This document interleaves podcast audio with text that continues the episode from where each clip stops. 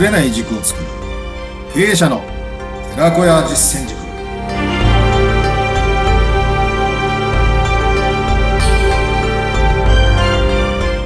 いかがお過ごしですか？インタビュアーの水野紅子です。えーリーダーシップブレインズとこと実践塾の斉藤です。よろしくお願いします。よろしくお願いします。もう毎回毎回いろんなことを学ばせていただいております。前回もね学問とはというお話すごく勉強になりましたが今回は学問はし続けてますか？はい。まあ頑張っております。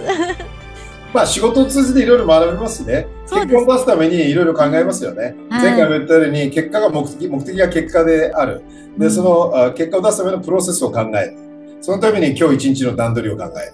あるいは誰と誰に任せればどういう結果が出るであろうからその通りに、あの進めてみるまあ、頭をフル回転で考え、あの、使いますよね。だ仕事ってすごく、私にとってはやりがい、生きがいなんですよね。うんうんさあ、そこで、えーっと、まあ、前回、学問の本質っていう部分で、それ、学は通のためにあらざるなり、窮して苦しまず、憂いて心は衰えざるがなり、下腹始終を持って惑わざるがなりという、順子の言葉をご案内しましたけどね。はい。今回は佐藤一斉が言ってる山岳、3つの学って書きます。原子力で言ってるんですけど、そこご案内します。はい、これも非常に、まあ、あの大事なことなんでね。うん、で、えー、ちょっと読み上げますね、原文を。はい。小、まあ、少年と小、若い頃って言うんですけどね。小にして学べば、すなわち、そう、少年にして、そうにしてなすことない。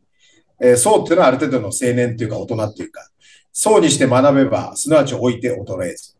置いて、ま、学べば、すなわち死して朽ちずっていう。死んでも朽ちないっていうんですね。うんこれどういう意味かっていうと、青少年、小さい頃、青少年の時代に志を立てて学問をすれば、壮年、まあ、ある程度の大人、中年ですね。え壮年の頃になって必ず何か、何事かをなすことができる。で、壮年になってもよく学ぶものは、年をとっても衰えない。置いてもなおかつ学ぶものは、死んでもその名が朽ちないっていう意味ですね。うんこういう意味わかりますか？はい。まあなんとなくな感じですけども。うん確かに。うん人生の例えば10代、20代、はい。本当の意味での学生時代と、うん。えーそれとある程度仕事で学ぶというか、仕事のために学習するというかね、学ぶ30代、40代。で50代、60代、あるいは70代、80代、そんなイメージなんですね。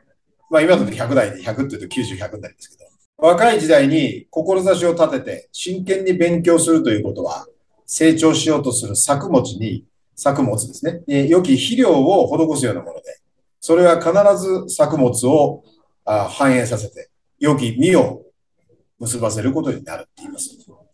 で、古来から偉人と言われる人は必ずと言っても良いくらい青少年時代に、えー苦学、勉学した人たちばかりなんですね。で、若い時には仮に勉強した人でも30代、40代、最大の壮年、中年になると授業は忙しくなったり、いろんな地位についたりして、だんだんと勉強しなくなる。えー勉強する時間取れなくなるし、優先順位変わっちゃうんですね。うんしかし、壮年になっても、なおよく学ぶものは、年を取ってもボケない。はいさらに、年を取っても、なおよく学ぶものは、死んでも、なおその名が朽ちない人になると。うんこういうことを言ったんですね。えーだから、この佐藤一切さんはですね、5、6、7、8、えー結局この時代ですね、江戸時代の後期ですけど、85歳、6歳ぐらいまで生き生きた方なんですよ。うん当時40、50ですよ。ぐらいで亡くなる時期。ね、医学が発達してませんし、当然戦国時代ですから、早く亡くなるっていう方いらっしゃるんですけど、えー、85、6歳まで。で、50代で大体もう終わりだろうと思って、50代からこの書物、原子録ってものを書き始めたんですよ。あそうなんですねうんで、一冊で終わるつもりで、まあ、書いたのが、実は50歳代に書き終えたんだけど、まだ生きてるんで、じゃあ60代にも書いたんですね。だから、えー原子録の前期後期っていう風な名前にしたんです。ところが60歳後半でもまだ生きてって元気だということで、こら、なんか書かないかいけないなと思って70代の原子哲学。うん。鉄かな、はい。えー、くず鉄の鉄みたいな言い方しましてね。うん。えーで、えー最後にはあー70から80代でもう一冊書いたっていうね、えーいうことで、結局、四録っていうのは4つの目録という意味なんで、うん。50代からかじ6、7、80代まで書いて原子録っていうものになったんですね。うんまさに、あのー佐藤一切先生は、学問、あるいは勉学をし続けたわけですね、死ぬまでね。うん。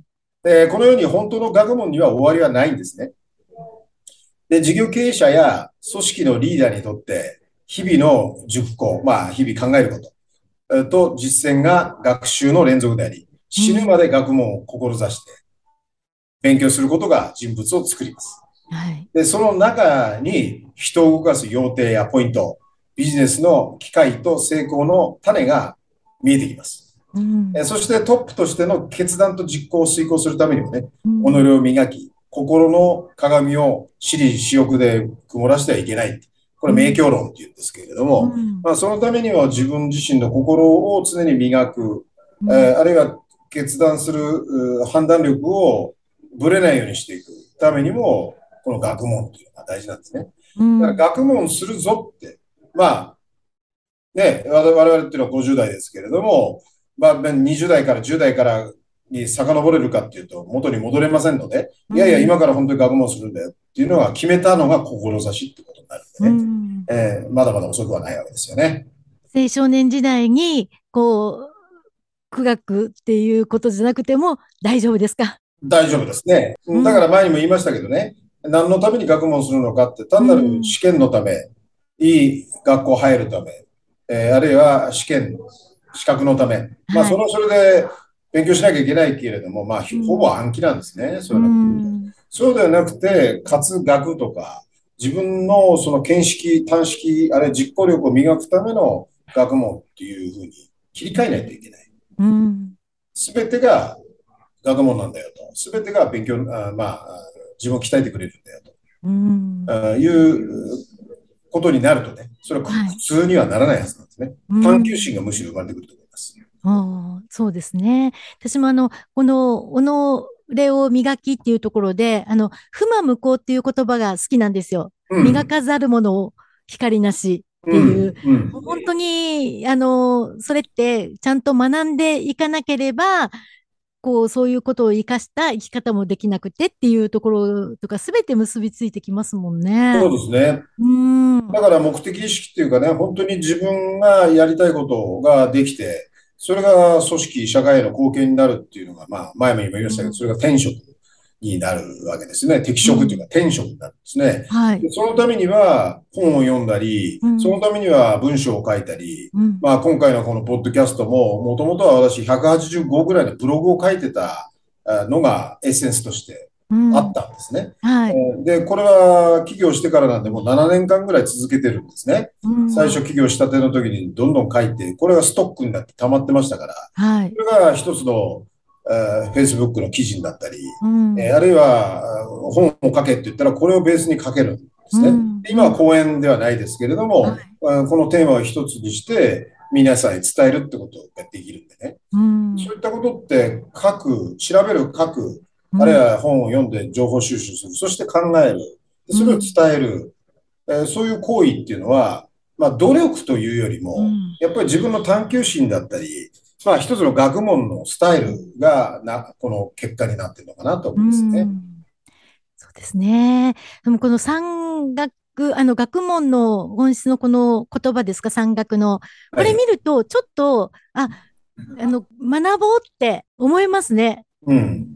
年を重ねても無駄じゃないって思います。えうん。だから志を立てるっていうのは、学ぼうと決めることが志なんですね。うん。ということは、例えば隙間時間でも本を読むようになるし、うん。えーあるいは興味、まあ、視座が高まり視野が広がるってよく言いますけど、うん興味が非常に広がり、で、勉強することが目的というよりはね、えーそういう意味では、まあ、目的は結果成果を出す、うん。自分の売り上げを作る、組織を大きくする、人を育てる、あるいは自分の、えー人間性を高めるとか、うん。まあ、何でもそれはそれで目的になるとは思うんですね。うん。ただ学ぶ心が、ん志がない限りですね、そういう行為に移っていかないんでね。斉藤さんは、今、あの、こう、磨きたい、興味があることとか、これを学んでいきたいな、これからっていうこととかってありますか？えーそうですね。あの、まあ、どうしても仕事に関連してしまうことだったりするんですけれども、うん。あの、自分は結構今までインプットは、まあ、かなりやってきたんですね。で、私の本の読み方っていうのは20代ですけれども、まあ、どっちかというとね、結構文章が書けない。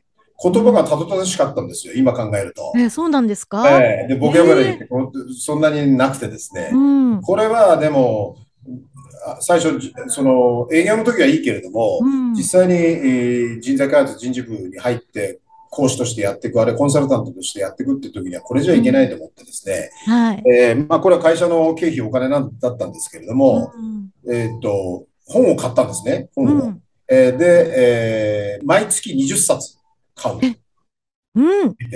で、20冊は読む。まあ、乱読に近かったですね。はい。読むのは、まあ、簡単なんだけれども、自分で決めたのは、その線を鉛筆で引きながら、鉛筆で引きながらですね、こう線を引いて読んでいったんですね。えーこれ1回目です。はい。で、2回目は、その、それをノートにまとめていくんですよ。うん。いろんなノートを作りましてね、戦略のノート、コミュニケーションのノート、問題解決のノート、えー、あるいは人間関係どういうふうにしていくかとか、あるじゃないですか。し思考法のノートとか。はい。そういう必要なノートに分類してノートにまとめていったんですね。はい。そこが結構時間かかるし、まあ、あの、文章力つきました。うん自。分なりにまとめていきますから、ただ写すだけじゃなくてね。はい。でもう一回三回目。これ何だと思います？読む、読み方。